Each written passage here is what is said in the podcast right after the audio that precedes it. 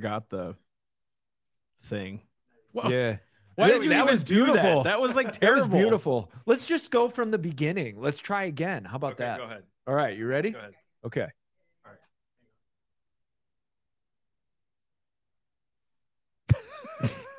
0 for 2. Welcome to Self Evident Podcast, everyone. he did point. Y'all rock. Thank you for tuning in this morning. Guys, we're coming to you live from Hope Tower, and uh, we're, we're excited to have you on. Guys, thank you so much for being a part of the podcast and becoming a part of the Self Evident family. We cannot do this without you. And we love you. I feel like a TV preacher. We just want to bless you today. You know that deep for for five ninety five. no, You- no. no. No, Okay. no, no, no, Oh, no, no, no. That's not what I was going for. But you're here. Welcome, guys. We're talking about civil disobedience part two. What that looks like for the Christian. But if you have not yet subscribed, go on YouTube right now to uh, YouTube and Self Evident Ministries. You guys can uh, subscribe to our podcast and Self Evident Podcast. Go to self evident before YouTube. How about that? I'm getting meleeed right now with all this. I just can't handle the pressure. It's really tricky for me right now. Anywho's, uh, we also go on YouTube. You guys can be a subscriber. That's growing. Channel's growing. Yeah. SoundCloud is growing very well. Rumble's starting to grow. We're, we're, we're getting her done, folks. And so we need your help to do more. Uh, and so, guys, if you have not been a part of what we're doing, go online to the selfevidenttruth.com. Please sign up uh, for our blogs and our newsletters. We got tons of stuff going on. And, and, the matching grant is still happening. So we have we're about halfway there. We're about 30 3600 bucks. So we're leaving the rest to you. I can't do no more. You guys can just donate to it. Remember, $7500 is being matched to be a part of that uh, and help us keep going because a lot of the groups we do they, they can't afford it. I'm too good. Oh my gosh, that sounded terrible. I was kidding. I was kidding. Gosh. You got on me for the televangelist Right, right. comment. yeah, give us your seed, which I truly believe works. Anyway, we're not talking about that today. We'll talk about that in another podcast. What that really means, you know what I mean? But anyways, uh, so last week when you guys joined us, we were talking about civil disobedience. Yeah. huge, huge part of what we talk about in self-evident is can the Christian be involved in the political sphere because we get involved in all other spheres business uh family uh we can get involved in in interpersonal matters right Mhm. and you know who you are christians when you give opinions that nobody asked for at your family you know at your dinners and you see no problem with that but when it comes to government they're like no that's secular we can't get involved in that Right. You know what I mean? It's it like- blows my mind. We get encouraged go out into these different spheres, get into the arts, get into entertainment, get into business, be a Christian and a light in that. I'm a Christian and want to run for office. No, whoa, whoa, whoa. we don't mix religion. Yeah, we don't do that. And guys, comment below if you've ever gone into these realms where you had to mix religion and politics because you have to. It's there. Go ahead and write below where you guys are from right now. Comment. Uh, and what did you guys get out of last week? And what we're talking about this week is actually putting you into action. So what we what we got going on is a pretty pretty awesome stuff that we got going on at the church uh, right now. That we're instituting some brand new things that'll come out here in the future, and you shall be made aware when it's finalized. But You- we have news bits. Do a good Churchill. Oh, You good. Come on, Heck yeah. dude. I want to I want to hear the announcement in a Churchill when we bring it out. Okay. Are you ready with timer? I got the timer. We You got, got news bits, y'all. We got news. Here's here's the news is is. All right. Count us down, Elijah. Two, one, go. The Durham report. I, I start with the heavy hitters. Now, we should really do a full show on this one, but here's a quick rundown on it. The Durham report finally came out. It was what, four years in the work, chronicling whether Trump was a Russian plant. And oh, jeez. Th- that's, and he wasn't. I, I know you're surprised, but he wasn't. It also, Shocker. shocker. It it showed major glaring issues with the FBI and the DOJ, who both forced the issue even though they knew there was no case to be had, and they actively attempted to suppress any investigation into the Clintons. So, the Durham report basically says one, Clinton campaign wanted to start a dirty disinformation campaign against Trump, claiming he was in league with the Russians. Two, FBI and DOJ despite seeing plenty of signs that the main document, the Steele dossier, was bunk, continued on. Three, the whole thing built on itself and seemed to be a pet project of several high level intelligence leaders. And four, any investigations into the Clintons were immediately stamped out. What else do we say? We've been talking about it for a long time. They're not going to find anything. But see, this is where it gets weird, right? Because we all know the hypocrisy of this stuff, right? That had this been a Republican going after a Democrat and they did it for four years, we'd be eviscerated in the media as far as like conservatives are just wasting money and time. This is what they've been doing. Yeah. And and and with with this whole Russia collusion, we talked about this in 2020, I think it was 2019. We were like, this isn't even Yeah, when it first came yeah, out. we were like, this is it's all what are they, smoke and mirrors, whatever they mm-hmm. call that stuff. So we, you know, it's not hard to look into. You can see it. President Trump isn't the kind of guy who would what's the what's the right word?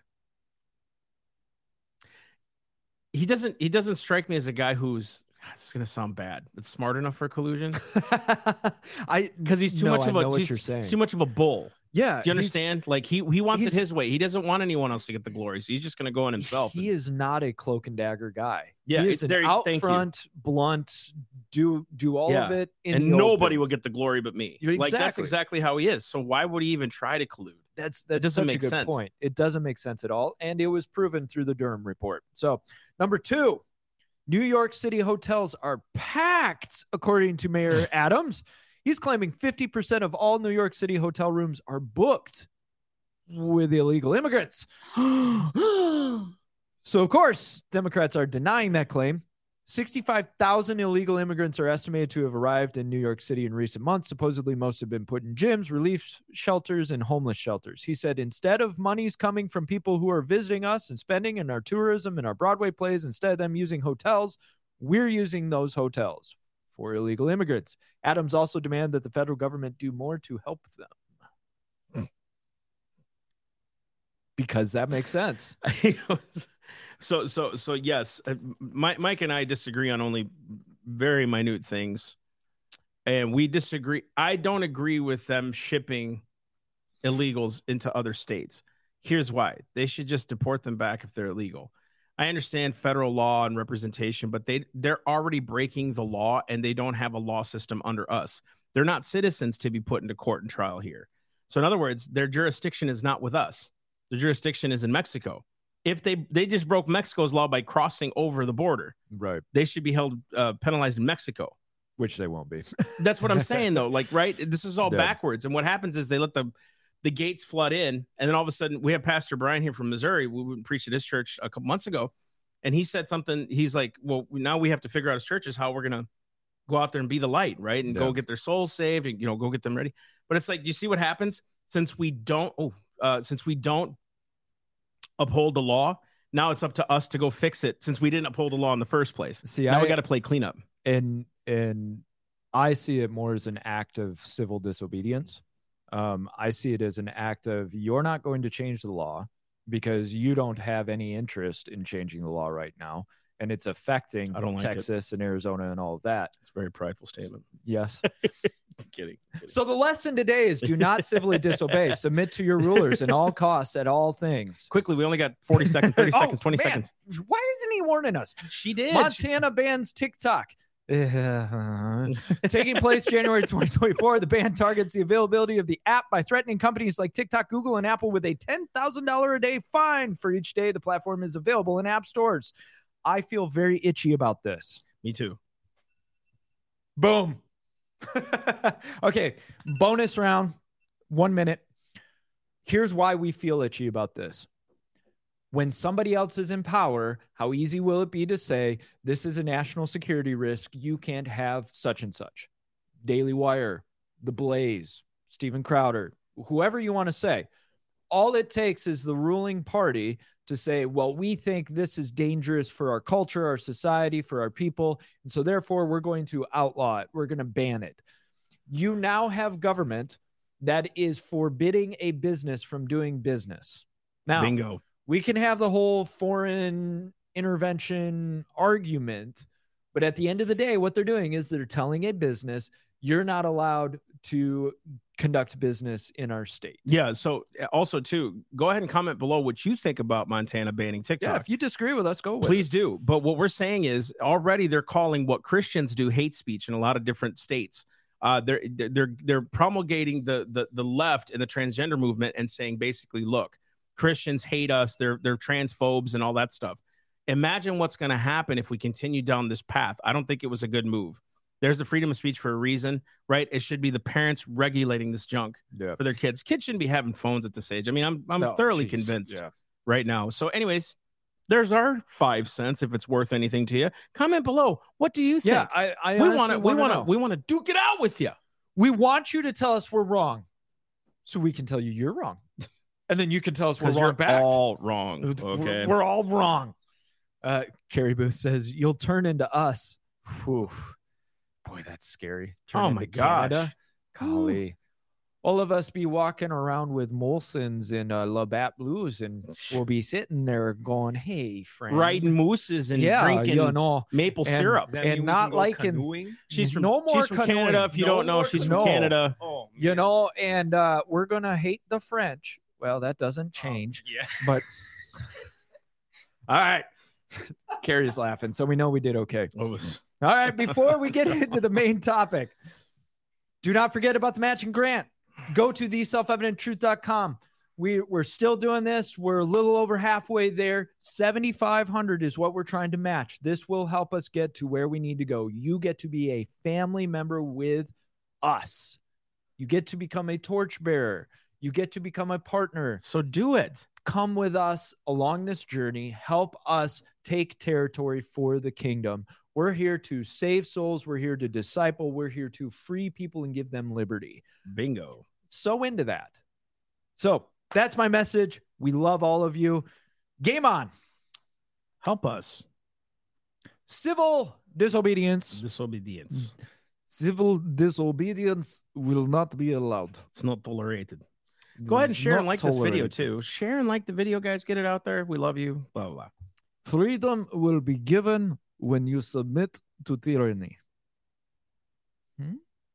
Or, all right.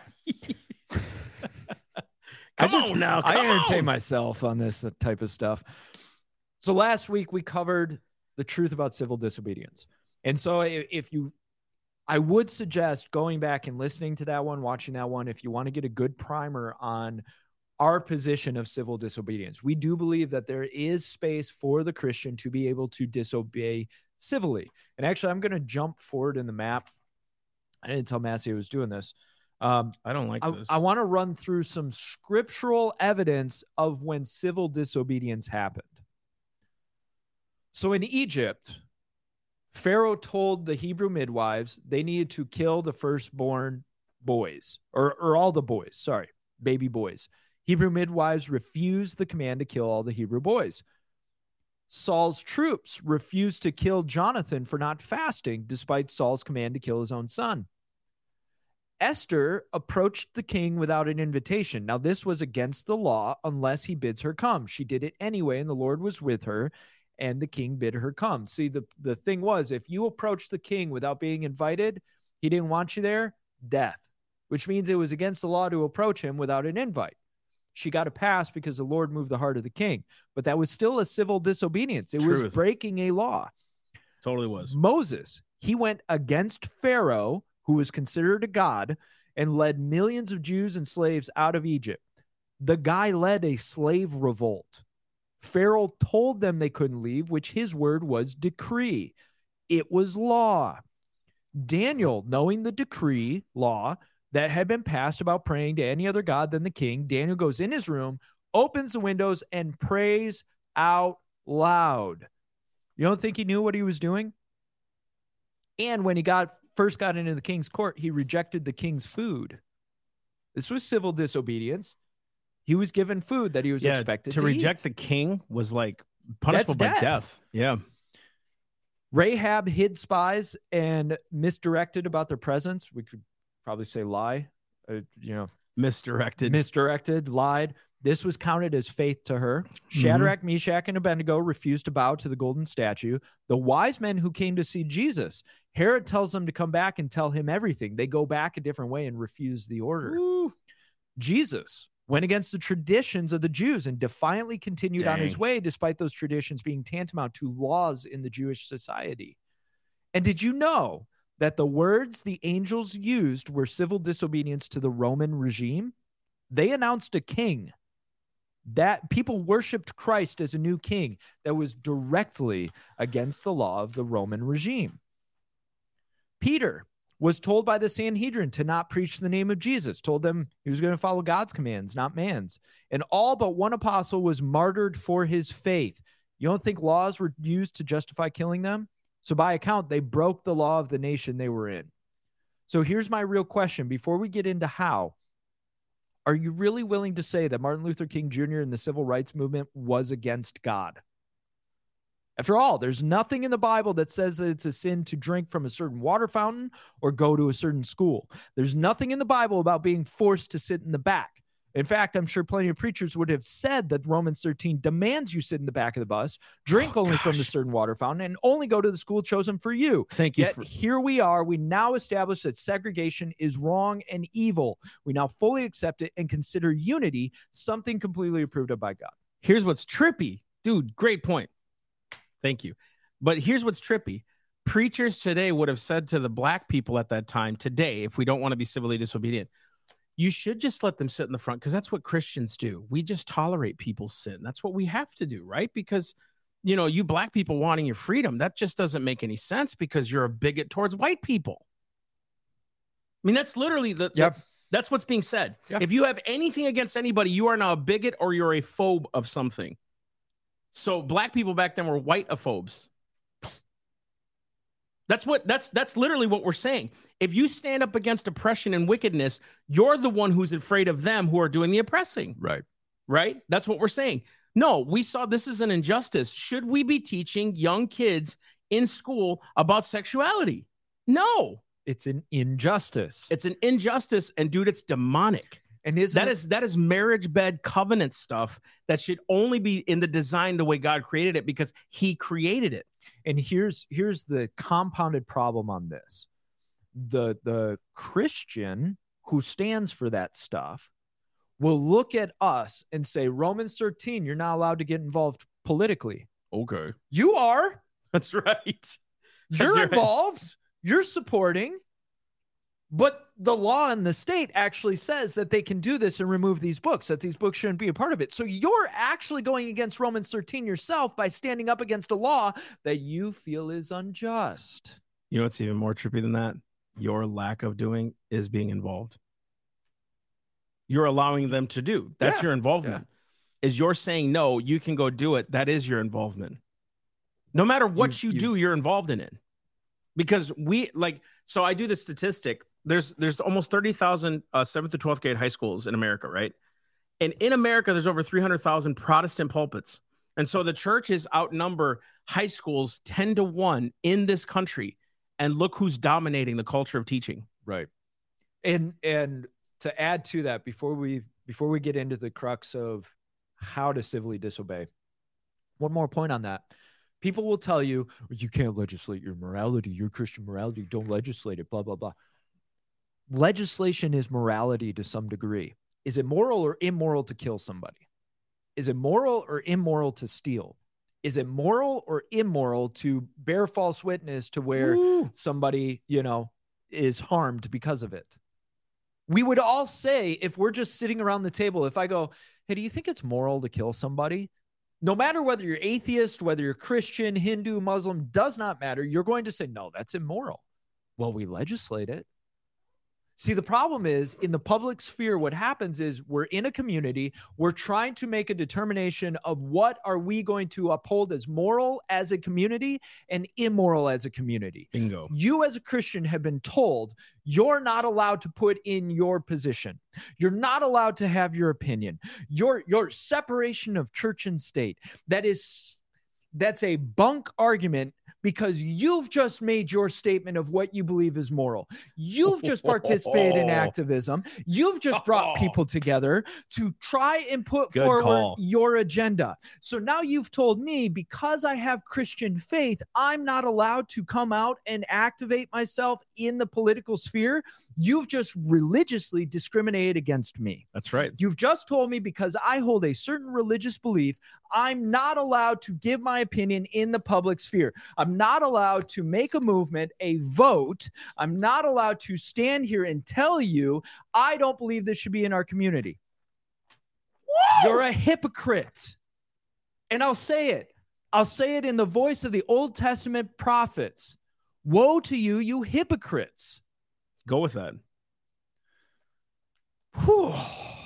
Here's why because Isaiah 10:1 is clear. Woe unto those who make unjust laws, to those who issue oppressive decrees and to deprive the poor of their rights and withhold justice from the oppressed of my people, making widows their prey and robbing the fatherless. Robbing them of their innocence, robbing them of their minds, robbing them of what God has already created them to do. Because in Isaiah and Jeremiah, these guys were selected from the womb, right? Paul would talk about. I was selected from before my, my, my- I was even in the womb. I was selected. I was chosen, right? And we're sitting here telling these kids that no, you can do whatever you want. As a matter of fact, God's design doesn't even matter because God doesn't exist. So you can be what you want to be until you cross government. You should do whatever you want to do. You can go out and get a sex change. You can be a guy or a girl. You can do all that, but don't pay your taxes once. You notice who's got the who, who holds the sword? Right. Romans 13 was right, right? They bear the sword and they'll come after you, right? Go with that because I I've Because here's- here's- Here's the issue Romans 13 is very clear that that was written to a government that actually honors God. They're ministers of God to the Thank for you. good. Chapter that's verse 4. So when they're saying they're ministers, that word actually translated means a clerical minister. They're ministers of God to you for good. They're there to, to, to uphold the good and to punish the evil, right? And then he says, if you're willing to disobey that government that is good, that is representing me, they bear not the sword in vain, which means that there's judgment against the criminal. Ecclesiastes is clear about that, that if we don't punish evil speedily, evil gets put in people's hearts to do it even more. It's very clear. So what happens when we don't punish evil? Like think of our children, right? When we don't discipline our kids, when we don't say, hey, knock that off. Like we we, we gotta we gotta put a stop to it. I've said this a hundred times. Me getting spanked by my parents, though, you know, I mean, I I don't I didn't do that to my kids like that, but it served me well. Yeah. It served me well. I mean, I'm telling you, like I didn't go out and break laws. I didn't even think about shooting up a school. I never thought about what half these kids are thinking about. You know what I mean? Bro, because I had a I had a healthy fear of the Lord in my heart. I had a healthy like I can't cross these lines. I actually want to be a good citizen. I actually want to be a Christian before God. Right? That, and, and that I think is what Romans 13 is really trying to put across. We always use it as this blanket statement of, therefore, 100%, unless it goes directly against the word of God. That's such an interesting caveat because otherwise, what you're saying is, well, they're they're not a cause of fear for good behavior, but for evil. Well, what happens when they are a cause of fear for good behavior? Now all of a sudden they've given off what they are supposed to be doing, right? Dude, Being in subjection is a much different concept from following blindly. I can still be in subjection to somebody, yet not follow blindly, no matter Totally. what they say, no matter what. It- and we in America have been given a system that we are allowed to gr- give grievance. We're allowed to stand against. We are allowed to to put forth our position. And we don't take advantage of that. No, here, here, let, let, let's take that a step further. It's not that we're allowed to do it. We've been given the right by God to do it, Thank you. and that government can't touch it. good correction. It's not even that we're allowed to do it. We already can do it. Government doesn't allow me to do anything. I don't get my rights from government. And so what happens is even when we're preachers, we're saying, well, they say we can't go into public schools, therefore we can't. Whoa, whoa, whoa, whoa, wait, stop, stop. Who gave them the jurisdiction and authority over public schools? Second, tell me a law. Show me a law that says you can't go into public school as a Christian. Right now, there's a school. I, I wish I'd have looked it up last night. Dang it. But they're actually opening up Satanist classes Yep. after school now, right? Yep. I just just think about that. After school classes for Satanism. Did you know that you as Christians could have done that the whole time? How many times we talk about that? When Jake and I were in ministry together doing IOTC, we'd set up uh, things called uh, uh, they were they were American. I can't remember what it was like the American teen. We, we had this thing where it was like after school programs where we were teaching the Constitution, doing Bible classes in public schools after school. We just needed a teacher to sponsor it and a student to do it. That's Yep. all you needed, right? We've been saying that for years, and they're like, "Well, you know, it's just a lot of work." Well, now Satan ain't taking a back seat. That's and You know what I mean? And the Christian has to realize. I love that that quote. God, who was it? Who? Uh, the the quote about Satan doesn't hold That was D.L. Moody. D.L. Moody talking about Satan doesn't hold himself back from indoctrinating your children. Satan doesn't hold himself back from wanting to get into the schools. So why do we as Christians go, "Ah, I can't be a part of that. I can't be a part of government. I can't get involved in the process. Well, Satan will. So now you've put your faith into a government system over God. You've actually created an idol out of government because what you've said is, I'm going to submit no matter what, invariably to this government. You've put government into the position next to God. You see that? Like, because you can't question it. it you can't, well, it's given to us for good. What about when it turns wicked? That's exactly it. And dude, what what, happens? what is the highest authority in this land? the Constitution? I've heard it said so many times, so many times that that the president is the CEO of America. Even Elon Musk just said it, right? He is the executive, which means he carries out the laws passed, Mhm. but he cannot create law or even create a vision for America. The vision is let the states do what they need to do. We're just maintaining. That's all we're doing. We're presiding. He's a presider Yes. right? And he's a face for our nation to the Yep. world. That's what he is. Does treaties, all that stuff, but he can't even do that without Congress. So all these things. But we've created the title of president to be like this god. Like whatever whatever person gets in as president, they're going to change the nation. That has been the biggest lie for America. We don't have a king in this country. Right. The highest authority in America is the Constitution. What happens if the very government that's told to uphold that law, the supreme law of the land, right?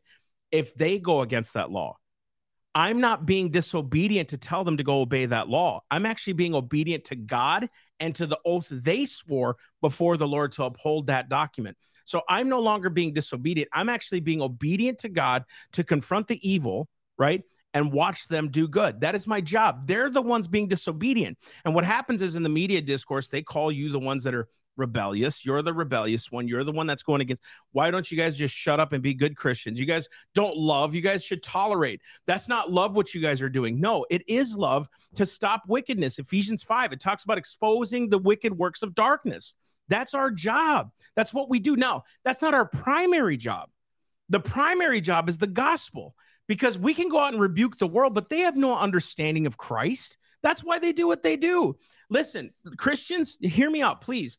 You can't get upset at what the world does when that's what the world was created to do. They are fulfilling the lusts of the flesh. You can't be shocked by how the world does things. You can't sit there and say, I can't believe at the Grammys, Sam Smith dressed like a Satanist and did a Satanist pr- uh, production. I cannot believe the public schools are allowing Satanist classes. I cannot believe that the country and the CMA Awards are allowing this drag queen stuff. I cannot believe the world is actually being the world. You can't be shocked at that.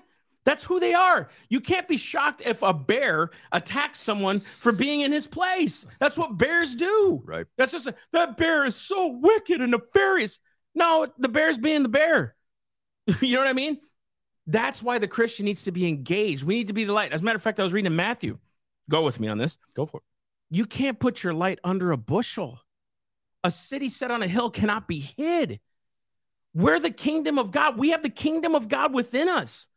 We're the ones that are supposed to shine brightly. And I think I love when it's like, this is impossible. I love this stuff and I love talking about it. It never gets old for me because it's the fact that it's impossible that tells me God put us here for a reason. Mhm. It's the fact that it's impossible that I know He has to move. Why would He put it on our hearts as pastors? And I'm looking at Pastor Brian. Why would He put us in this situation, right? For us to go confront evil if He wasn't going to change it Right. if there was no possible way that souls were going to come come to Jesus.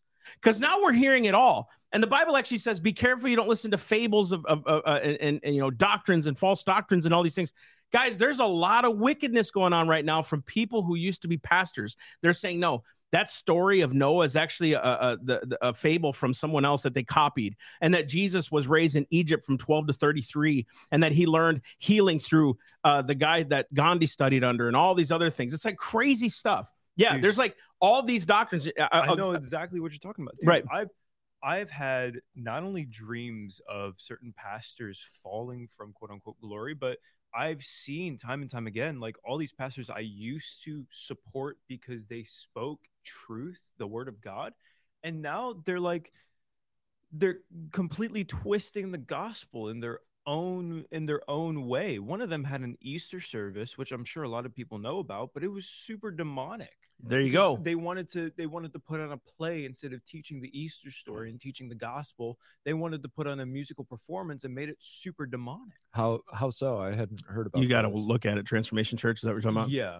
Yeah, and it you there there was context to that, and I see it, but like you're becoming more like the world to win the world, dude. Christ couldn't have been more like the world if he could try. He was actually crucified because he was going against the world system. He didn't have to put on a performance or show. He didn't have to go kiss up to the to, to Pontius Pilate to get his message across. right. He didn't have to give hugs and do photo ops if, if that existed back at the time, you know, selfie. He didn't have to do photo ops with Pilate to go get his message across about the gospel and the kingdom. And and can I clarify something about Christ? Especially people are saying, "Oh, well, see, he he stayed away from politics. He stayed away from government. Come on, dude, hit it. He was here for a mission." He rejected kingship when people tried to force it on him because that was not his time. His time had not come yet. Yet he stands before Pilate and says, Your authority has been given to you by my father. Woo! Sounds like he's getting involved in government a little bit. Not only that, but scripture says that all of government rests on the shoulders of Christ. So at some point, we could reasonably assume that Christ has something to do with how government operates. Now, if we go back to the Old Testament and we're going to say that God is consistent from the end from the beginning to the end, then we have to work with the fact that the prophets were so often sent to secular governments as well as God's own governments to say judgment against them in the way that their nations are going. At some point, you have to wrestle with that. I'm kind of tired of this whole Christ would just stand away and Christ would just. Thank you. It was not his mission. Amen. He had a singular mission save the world. How did he do that? That's right. Submitting voluntarily to the punishment that was due him because he took it on. Dude. That's why it was due him. But do you notice that the secular government was resistant to sacrifice him? Mm. It was the religious elite who put forward their rules and traditions and said, no, we've got to get rid of this guy. And the secular on, dude. government went along with the religious tradition and ended up crucifying him. Whew. Golly, Come man, on, it's on. one Hey, of those days. Here, here, here, here, It's one of those days. here, here. That's that that that is a founding father statement, well made by Professor Mike here at Self Evident Ministry, and I mean that, dude. Listen, quite the opposite. Oh, if Christ were to be submitted to government and everything they did, how come when Pilate asked him blanket questions, he wouldn't answer him? Isn't that defiance? Yeah. Not not that he was trying to be defiant. silent. Not that he was trying to be defiant. He didn't come for that. That was not his mission. And had he said anything, it would have been used against him. So he was like, you know, and he knew there would be false accusers. Uh, Psalms talked about that, right? David wrote about that. There are going to be false accusers coming against him, blah, blah, blah. But the other thing is, don't you think him not getting involved in government and ascending to a higher kingdom proves that he's over all of it? Whoo! He's over all of this. He was showing you he didn't need to get involved here. His mission was to die, to rectify the sins of man, to make sure that we had the higher authority, because all authority now has been given to us in heaven and earth through Christ. So that his death and resurrection actually gave us a higher authority, a, a bigger, a, a greater anointing, if you will. Yeah. He didn't need to do all that stuff. That wasn't what he was called to do, right? Now, you're right. Why is it most of the prophets went to government? Why did Paul confront government? Why did John the Baptist confront Herod for his adulteries? and Yeah, like yeah. that? You think Why? it was subjecting to the authorities for him to go and Yes. call Herod an adulterer? Yeah. So why did those guys have to go stand before the kings for the gospel's sake? And then we say, well, they shouldn't have because Jesus never did. Yes, he did. He stood in front of government. He had to confront that system. The reason they brought uh, um, um, Christ before Pontius Pilate was because the Pharisees were saying he was here because he, he's calling himself the king of the Jews, which he never did. The people did. Yeah. You see what I'm saying? So they, they were trying to pin him in. You know why? Because they knew that the government had some kind of moral uh, authority. So if we don't get involved, and Pontius Pilate was like, I don't want to He, crucify this yeah, cat. yeah. I don't want to do this. I wash my hands of this man's That's right. blood. And his wife even said, dude, don't touch him. She don't warned him. touch him. And so you see where it's like, we know this guy's above our authority. This guy's above our authority. Oh, Hmm. he's above the authority that we have here. He's innocent. I don't want to touch this dude. If that government was so wicked and corrupt, which it was because they were killing babies, right? It was wicked and corrupt. How come he could say that? This dude's innocent. I ain't doing it. What happened? Why did they kill babies? They were just as innocent. You see what I'm saying? They knew something was different with Christ. Yes. And you could go further and say Pilate subjected himself to the governing authorities and crucified Christ.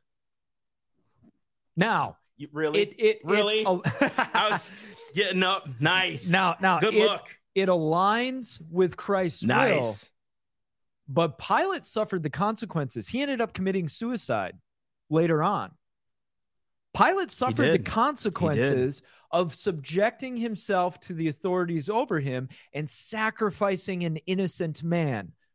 Again, it aligned with Christ's will, Wow. but it was this was what happened when Pilate subjected himself to the authorities over him.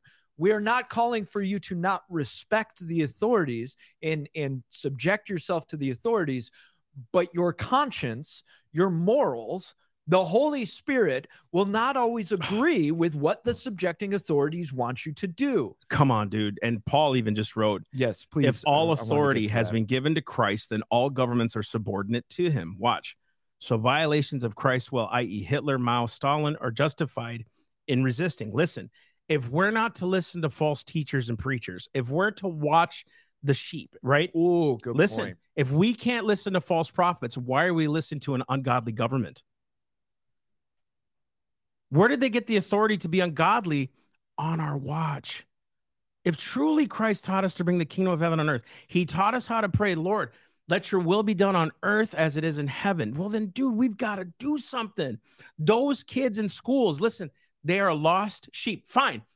Take government out of it. Those people in office are lost sheep, those that are against the Lord, right? Let's go get them. Those kids in public schools, fine. Don't get involved in the politics side. Why aren't we out there preaching to them then? Which we are. Right. We are. We're doing it. We're doing our best, anyways. Why is it that we'll make every excuse not to get involved? But when it's like, hey, then take government out of it. Take government out of it then. There's still souls before God. Right. He wants to save their soul. That's he's long suffering and kind. He's not willing that willing that any should perish, but that all come to repentance. Well, shoot. Then what? Then get government out of it. Then let's just take this out. Then you're long, no longer being civilly disobedient. You're actually being a disciple maker. There's no excuse why we can't be involved in these things. There's no excuse at all. We have a job to do, folks. And this is why it's so important to say we're not being the ones, we're not the ones being disobedient. We're actually being obedient to the will and the word of God, right? Because if truly the Holy Spirit abides in us, then purity abides in us, and we cannot be a part of the world. First John talks about that. All that is in the world is the lust of the flesh, lust of the eyes, and the pride of life, right? Yep. Then if truly the Spirit of God is within us, we can't have that stuff. I don't even want to abide by it. I don't want to touch it. I don't want to be defiled by it. And it's all around us. So then fine, get government out of it. They're still souls. Why can't why, why aren't we going to get them then? Yeah, why are we making every excuse not to do it? And and why will we not do something to defend those Whew. souls, right? The orphans, the widows. We always talk about taking care of the poor, and and Christ loves no, no, care we of the don't. poor. We want the government to do it. Right, exactly. But you'll force somebody to give up their money to justify your morality. So you don't have to go out there. Sorry, shots. Katie, let's put up Katie Luttrell's comment. There is a difference in submission and obeying. You mm-hmm. can not obey and still submit to the consequences. That's absolutely right. Gandhi was in jail many times. Martin Luther King was in jail. They accepted the consequences of the law they were breaking because they were trying to provide proof of how unjust that law was. Oof. I go back to segregation. There's nothing in scripture that tells you it's a sin if you sit in the back of the bus. And I, I know you d- d- talk about bus. Okay. That's the point. That's the point. That's the right? point. The generalized concept. There's nothing in there that says it's a sin if you follow segregation. Right? I did. However, we look back at those marches, and many of progressive Christians will look at those marches and go, yeah, those were justified, those were of God, blah, blah, blah. Guess what? I agree with you. But that wasn't the law at the time. They were breaking the law. So, by your standards, they're not subjecting to a Romans 13 authority government. They, they should only fear the government for evil. So, it's evil for them to sit in the back of the, or sit in the front of the bus. It's good for them to sit in the back. Bingo. It's evil for them to drink from the white's fountain. It's good for them to drink from their own fountain. You see how quickly and easily you can get twisted up if you decide that government has blanket moral authority. Well, they're doing it now because they're saying, well, all black colleges should be praised. Right? Yeah. They should have their own college. That's what they're saying now. We want our own colleges. It's like, didn't y'all fight against this and like the sissies? dude. Harvard, Harvard has segregated graduations, but now it's good because now we're saying people of color, not colored people. That's why. Ooh, ooh. I never thought of that, but it's true, right? And it's because now it's their choice to. Ooh, now it's their choice to be enslaved. It is. Vol- that's a good point. it's a volu- it's a Voluntary- voluntary mental slavery is what Yeah. they're doing. They're now enslaved to the system of the world. And this is now what has happened. And dude, like, can we just read Romans 1? Most people, and I, I don't like that pastors do this. We look at that chapter as this is the standard of how homosexuality I get that's so such tired that's such that. a greater chapter in its context. I wish we could really uh, get that. And I'm going to read. I'm, I just want to read to you Romans one. Okay, as soon as I find it, Mike, can you just kind of fill in for me? here? Yeah, um, I will let you guys he's- know that he's- we may have to do a part three because we didn't. I know, into I- the- I know, I know. It's action. I told you. My bad. It's his fault. My bad. That that's definitely. you know what's really bad is this chair right now keeps sinking. so I've had to. I keep doing this now. It does remove the chin. So if God we, is good. if we do two hours, Massey's forehead will be in line. Easy now. Easy. Easy. I'll be doing Indian style on my okay. We should just get cushions that we sit on. That is true. Uh, Elijah's coming to help me, I think. No, he's not. He's not. Yeah, I think he's getting you a new chair. Oh, is he? yeah. So, Paul, really quick, Romans 1, real fast. Paul, a bondservant of Christ Jesus, called as an apostle, set apart for the gospel of God. Look at that. Set apart for the gospel, which we all are set apart for the gospel, which he has promised beforehand through the prophets and the holy scriptures concerning his son, Christ, who was born of a descendant of David according to the flesh, who was declared the Son of God with power by the resurrection from the dead, according to the Spirit of holiness, Jesus Christ our Lord through whom we've received grace and apostleship to bring to the uh, bring about the obedience of faith among the Gentiles for his name's sake. Among you are also called in Christ. Basically, he was sent to the Gentiles. This is what happened. He had the power and the authority to do that. That's why he's doing it now, right? Verse seven: To all uh, those in Rome, uh, called of God, uh, grace to you and peace from God our Father and Lord Jesus Christ. First of all, I thank God, right, through Jesus Christ for all of you, because your faith is being proclaimed throughout all the world. He's telling the Romans, you're kicking butt. Your faith is being heard about. Can I ask you a question? Is our faith in America being heard about? Ooh. Question, right? Let's continue. For God, whom I serve in my spirit in the preaching of the gospel of his son, is my witness as to how unceasingly I make mention of you, always making prayers, uh, making requests in my prayers, if perhaps now by the last will of God you may succeed, I may succeed in coming to you. I long to see you so that I may impart some spiritual gift to you so you may be established. As I may, I may, may be encouraged together with you, blah, blah, blah, blah. Then he says in verse 16, I am not ashamed of the gospel of Jesus Christ. For it is the power of God unto salvation to everyone who believes, to the Jew first and also to the Greek. Why was it power? Because it came to overcome the system and the mentality of the world. It came to Oh, overcome our sin. That was the power of God unto salvation. That was the gospel. The gospel came to transform the sinner into a saint, to take him from ratchet to holy. From hood to holy. That's what had to happen, right? That's that's what he came to do, right? He came to change your mind from the world to the mind of Christ. He came to change your tongue from the world to the tongue of Christ, to the tongue of the Spirit, right? He came to add to your spirit and to awaken and revive the conscience. Psalm 19, right? That was his duty. Now, for the wrath of God, this is where they all focus, right? You missed the whole first part. Yep. the gospels the transfer the transformative power. That's where the love begins. Then you confront evil. Too many times we're confronting the evil without the love of god in it. Mhm. and i think that's why people are getting upset and frustrated. Love actually confronts in truth. I love you dude. I'm with you till the end. Hey we all get to die. Did you know what there was a national statistic that came out last week? It was crazy. 10 out of 10 people die right It's been, it's It's been proven. It's been verified. it's insane, right?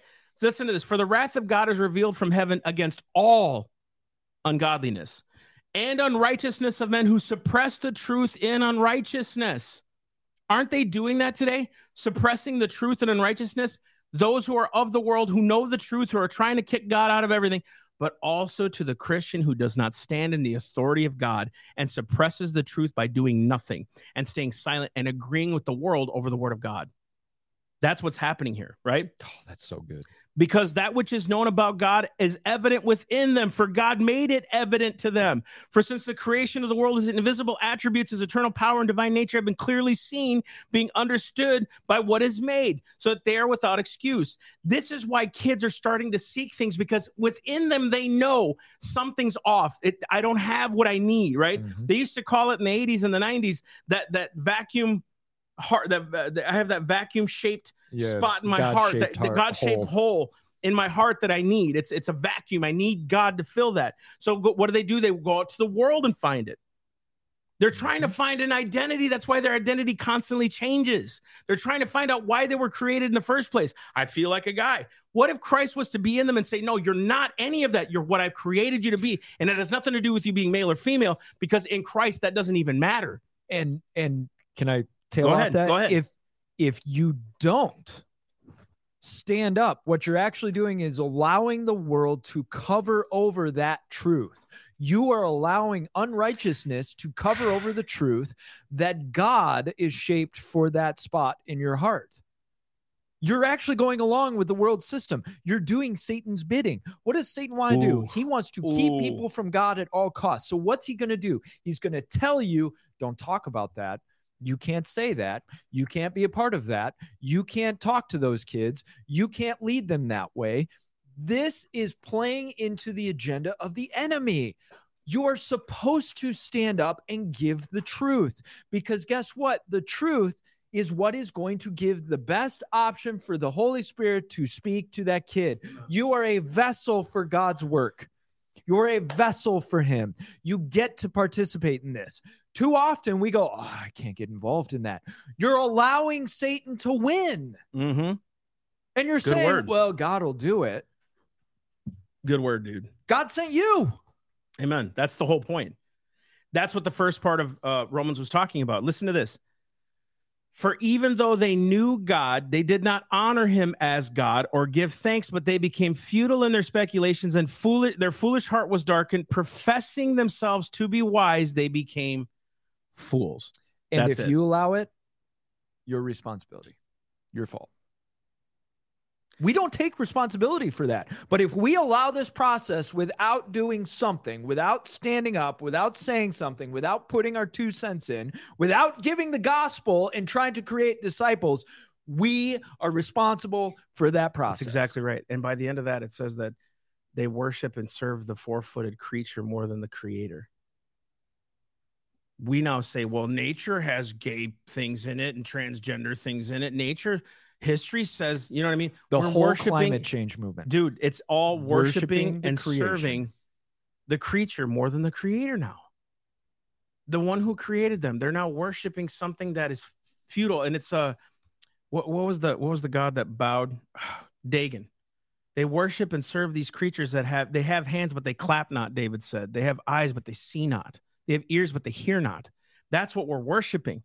And now you're saying, okay, look, they're going to the extremes to find identities. And we're just talking about transgenderism right now. But we're also talking about gays. We're talking about even those who find drugs, who are uh, caught up in pornography and mm-hmm. sin, those who are caught up in anything that's sinful. You're finding an identity in something. You know what you're trying to fill? Love. You're trying to find love. The relationship with God. And First John 4, God is love. God is that. First Corinthians 13, his love is pure. What's unique about God, just listen to me, you who are lost. Share this video with your lost friends too. You who are lost, just listen to me. The love that you've been seeking, the reason why you're having a hard time finding is because we as humans can pervert that. We can pervert that. We're good yeah. at that. We can twist words, we can manipulate, we can do all these things, right? But the Bible says in James, every good gift and every perfect gift comes from above right? From the Father of lights, in whom there's no variableness or shadow of turning. In other words, his love is pure. So whatever comes from him, there's no hidden agenda. He loves to bless you. He created you for his purpose. There's no hidden agenda. There's no trick. There's no none of that stuff. He's just saying, Look, I created you to worship me, and I will give you life abundantly. I'll give you more than you could have even thought or, or asked or think. I will do more than that, right? And some of you will die for the faith. But here's what's cool I'll love you and you'll be with me through it. It's crazy because the disciples, some of their promises were they died. Yeah. They were cut in half, they were stoned to death. That was their promise. That's what they got. Right. And we're sitting here trying to say, how do we ease our lives? How do we make it better? How do we do this? And it's like, you may not be the one that actually has a good life monetarily. And you have to be okay with that. Like maybe God ordained that to happen. We don't know, but I love him so much that it doesn't matter to me because my life is not my own. I'm not of this world. I'm not. Dude, my life is different. It's not of this world. I'm a sojourner in this land. Mm-hmm. I'm crucified with him, dude. I don't have anything to gain from this world because I can't take it with me anyway. The only thing I can take with me is my witness. That's it. Just saying, hey, I, I pray to God that I did well, you know, and that he would say that of us when we get to heaven, well done, thou good and faithful servant, man. I hope that's what's said. And I pray that. And you know what? And by the grace of God, it will be said because we did what we were called to do by the grace of the Lord. You know, whether we reached five or five million, it doesn't matter. We did it. Mm-hmm. We did exactly what our hearts were set on to do. And we did it without apology. We did it without worrying about what the world will think and any kind of marketing method. Sorry. We just did it because that's what God called us to do. And I'm actually praying now that we don't use marketing methods. Hmm. You know why? Show the glory of the Lord. That's exactly it. Paul didn't need it. The 12 disciples didn't need it. And they're, dude, he just said to the Romans, Your faith has been heard throughout all the region. They didn't right. have social media, they didn't have a marketing campaign and paid Facebook ads. And yet their faith was heard of. Why? Because people talk, man. Matter of fact, I was reading in Matthew when Jesus went out and healed people. It says his fame spread throughout the land through the people, his fame. and there there's different tenets of why that faith would have spread, right? One of those tenets would have been walking in power and authority, right? Healing, praying for people, all of that as well as such strong conviction that you're not swayed by the whims of the world. You're not swayed by false doctrines. You're not swayed in other directions. You are so firmly planted as a child of God, walking as an emissary in this land that people can't help but stop and take notice. Quit Something's using those big different words about that guy. Quit right? using them big words, bro. Emissary. Use cool. Use God's. you stink, man. Listen, guys, we we we we have, and, and, I just saw Joe comment on here. Hey, Joe, oh, what's really? going on, buddy? What do you say? Preach it. Amen. He's just saying preach it. But uh, what cool. here? Here's where we're at right now. In this world, you will have tribulation. But then he says something really cool after that. Be of good cheer, though. Why? Say it. He overcame it. He overcame the world. Why can't we be of good cheer? Through the losses and the ups and the downs. Listen, the fact that you're being persecuted proves the fact that God is working through you, that the gospel is being preached, and that we can't concern ourselves with those who may do it with the wrong motive sometimes. Be, beware of false doctrine. Right. But Paul even said, I don't care if they preach Christ of contention or strife. He's being preached. go out there and let's go preach this because some people like me, I heard I needed a hard. I was telling Pastor Brian last night, I needed a hard word for me to get saved. Yeah. I needed that. I didn't need the soft gospel. I didn't need the he loves you, he died for you, blah, blah. I needed, dude, you are the one who pierced his hands and his feet and put that crown on. Th- it was your sin that did that. I needed that wake up call. I needed it because I grew up in church and it was like fluff to me. Yep. All of a sudden it was like, whoa, I'm the one who put Christ on the cross. I'm the one who violated his laws. I'm the one who it really made it central to me. And I finally understood Romans 7. He made my sin exceedingly sinful. I saw it. I could see my sin before God, and I could see that his wrath was coming at me, man. His wrath was against me. And then Jesus stepped in and said, Nope, I got that dude's, I'm going to pay it all for him. I chose this one. And he saved me, dude. And he could do the same for you. And it's you, even now that you're watching as a Christian, you're saying, dude, I need to get delivered from my sin. Dude, he wants to do that now. Any evil spirit that is within you, that is holding you back from hearing the voice of God, any demonic attack, any demonic word spoken over you, we break those curses by the authority of Jesus in us. And that it doesn't have your ear or your heart. And that any kind of sin that's got you that says, I don't know how to give this up. Lord, I pray right now you break that in the name of Jesus right now. And that, Lord, they come out free. They could say, I'm free. I don't. I, I see again. I hear again. I understand again. And that, Lord, even when they're in their cars praying for their kids, that you answer and show up for them. And that they could see the glory of God for themselves. And they don't need to depend on the Bible's testimonies. They can have their own testimonies. And they can preach that from their hearts. And they could say, I need to go do this with my neighbor now. I need to go preach here. And Lord, we bind any evil spirit that has come against uh, when, when we're, we're seeing people, especially in church, where their kids are saying they're gay or transgender, Lord, we bind that evil spirit in the name of Jesus and we cast it out of them in the name of Christ right now. And that they submit to the Lord because He is the Lord of glory, because He does have them and that family, because He selected them as children, and because it's your will to heal people, Father. In Jesus' name. Amen. We're done. That's a good show. Yeah, That's right. Dude, that's awesome because here we are saying, No, Lord, we have to operate in this authority. We have to. Yeah. There's no there's no pussyfooting around this stuff anymore. we can't it's tiptoe and tattle like uh try to make this somehow palpable. Dude, the bottom line is it's already palpable. We have now watered the word down where we're seeing heresy in churches. Has it worked? No. No. Now we've just mocked and defended the cross. That's what we've done now. Is mocked and offended the cross. That's all we've done. And your job is repentance. Is your job in this repentance? Now, just accept Jesus, man.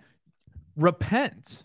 And I'm I'm not trying to be street preacher standing out on the corner yelling at people, repent or die. What I'm saying is, a repentant heart goes before Christ and recognizes the sin Mm-hmm. recognizes what we've done to put him on that cross. When you have a repentant, humble heart, all of a sudden you can look at Christ and say, I receive this gift of forgiveness that you have paid so much for me. And maybe it's time for you to go through that process of, I haven't repented. I, I've been pushing that aside. Because you know what unrepentance also does? It also gives power to wickedness and demonic in your life. It sure does, dude. Because if you give permission to it and you don't shut down that permission, you're like, well, I kind of like this sin and this sin is good. You haven't actually wanted to get that out of your life. Repentance is the humble and contrite heart saying to the Lord, I don't want this in my life anymore. I don't want permission over this. And then you have the ability to denounce it, to break its power over you. And if you need deliverance, if you need something, you need to find somebody that can lead you through this process. And we we have you reach out to us. We can get you in contact with people. But I think repentance is so important in us as Christians. Like this is that time of repentance. This is a time for us to get down on our knees and say, okay, Lord, what areas in my heart are still unrepentant? It's truth. Where am I still bitter? Truth. Where am I still Truth. prideful? Where am I still far from you, Lord? What have I held on to Come that on, I dude. haven't rejected and Come put on. in your place? Come on. What idols are still sitting on the shelf where you should be, Lord? And when you start having that conversation with the Holy Spirit, He's going to start bringing stuff up to you. This is such an important process, guys. Because what we're hearing a lot of times in Christianity is God loves you, God loves you, God loves you, God loves you, God loves you. And he does. He does absolutely without question. The problem is if we never have the other part of the conversation, we walk away with a selfish faith. I think too, dude. Love is justice. It Love res- is oh, justice. oh, it it respects and honors justice, and we've gotten to the point where love is becoming a a an a excuse for injustice. It is, dude. And so what happens is because we have violated his laws, we needed a sacrifice for that. And so there he goes saying Christ will go to that cross for like that in your place. And because he loves justice and because justice needs to be served because he's so good, because he's so loving and merciful, he says, you know, he'll take that punishment for you. And so he put all of your junk on Christ. I mean, dude, that's what blows my mind about Jesus still to this day. He took my sin. Isaiah 50, uh, Isaiah was it 56? It talks about that he was separated from God. Yes. And we we have no comprehension of how deep that Bro. is. No comprehension. Gosh, he was dark, dude. He had nothing. And that that separation was taken for you. Don't you get that? Like that's where it's that's where it's tricky. Is that this was for you, the believer, and for the sinner. I find that I need the gospel almost every day of my life. Right. I need to be reminded of the gospel Die all the every time. day. Oh my gosh. And and that separation, you want to know what Christ got in return? The full, and I mean full Wrath. wrath of God. And you and I have no comprehension of Not what even Christ went through in receiving the full wrath of God without God there with him. Not only was he separated from God, so no more communion, no more unity, no more strength, no more courage, no more nothing. Wrath was poured out upon him for you when we when we really wrestle and grab a hold of that we start to realize how much we should be forgiven for. You want to love much? Be forgiven of much. You want to love much and love others and love the lord deeper and and have true respect and honor forgiveness. Both god's forgiveness for you and your forgiveness of others. All of a sudden, when you fully realize the debt that was paid and forgiven in your stead, you walk with whole new eyes towards everybody else. Doesn't mean you don't uphold righteousness, you don't uphold truth, you don't have, have mercy and grace, but you love. You see things for what they are. And so we're going to pray. And this is a line that I'm on right now because I think it's so important for us to realize. We we prance around yelling at each other, you need to love more. But if we have no concept of the righteousness that crucified Christ, Yeah. we're loving people into hell. We're passing by and we're not weighing out the full wrath of God that was poured out on Christ. So we're going to pray. Father, you are in heaven. You sit over all. You are holy and righteous. You are sacred. You are true. And Father, we want more than anything for your will and purpose to go forward here on earth, just like it does perfectly in heaven. And Lord, we pray out to you right now give us what we need lord to follow your will to to complete your purpose to grow the kingdom for you lord to love and make disciples. Lord to save people from the clutches of the enemy. Lord to provide the light that they can then take in and shine it to others. Lord i pray for restoration in other people around us to have reunion with you and to fully understand lord what you went through for us. And Lord, we pray now, forgive us for everything that we have done against you. Holy Spirit, I pray right now, bring to hearts and minds those things which we need to bring up to you to be forgiven.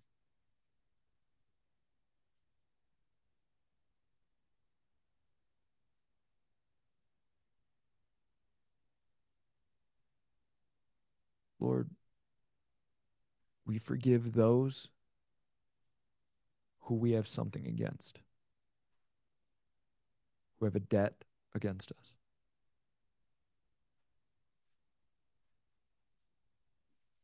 Lord, we pray that your hand would guide us in all love and faith, as well as truth, justice, righteousness, holiness. Lord, we pray that our footsteps on this earth would bring you in power and majesty, that you would get the glory in everything we do, Lord. Father, we are your willing, submitted servants. And we thank you for the fact that you love us Lord, we praise you in your name. Amen. Amen. Amen. Whew. All right.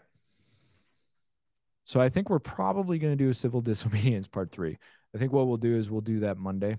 Um, so be sure to tune in. We're going to give the real world examples of how you can do that. Um, but we're going to leave it here. I highly suggest you spend some time with the Lord now.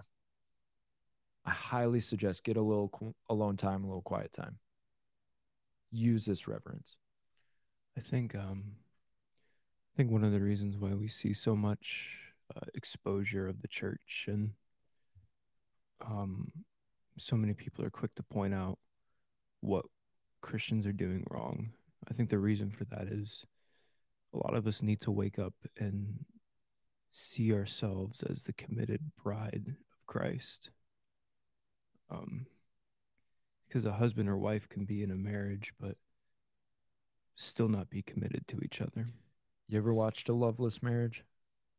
It's a sad, lonely, compromising place to be in.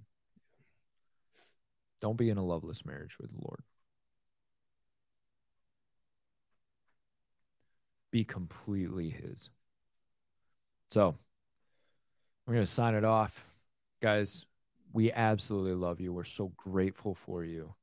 We highly encourage you spend some time with the Lord today, right now, while it's fresh. Okay. And uh, we can't wait to see you Monday. Yep. We'll be here. All right. So, Massey, Mike, love you guys. Have a great day.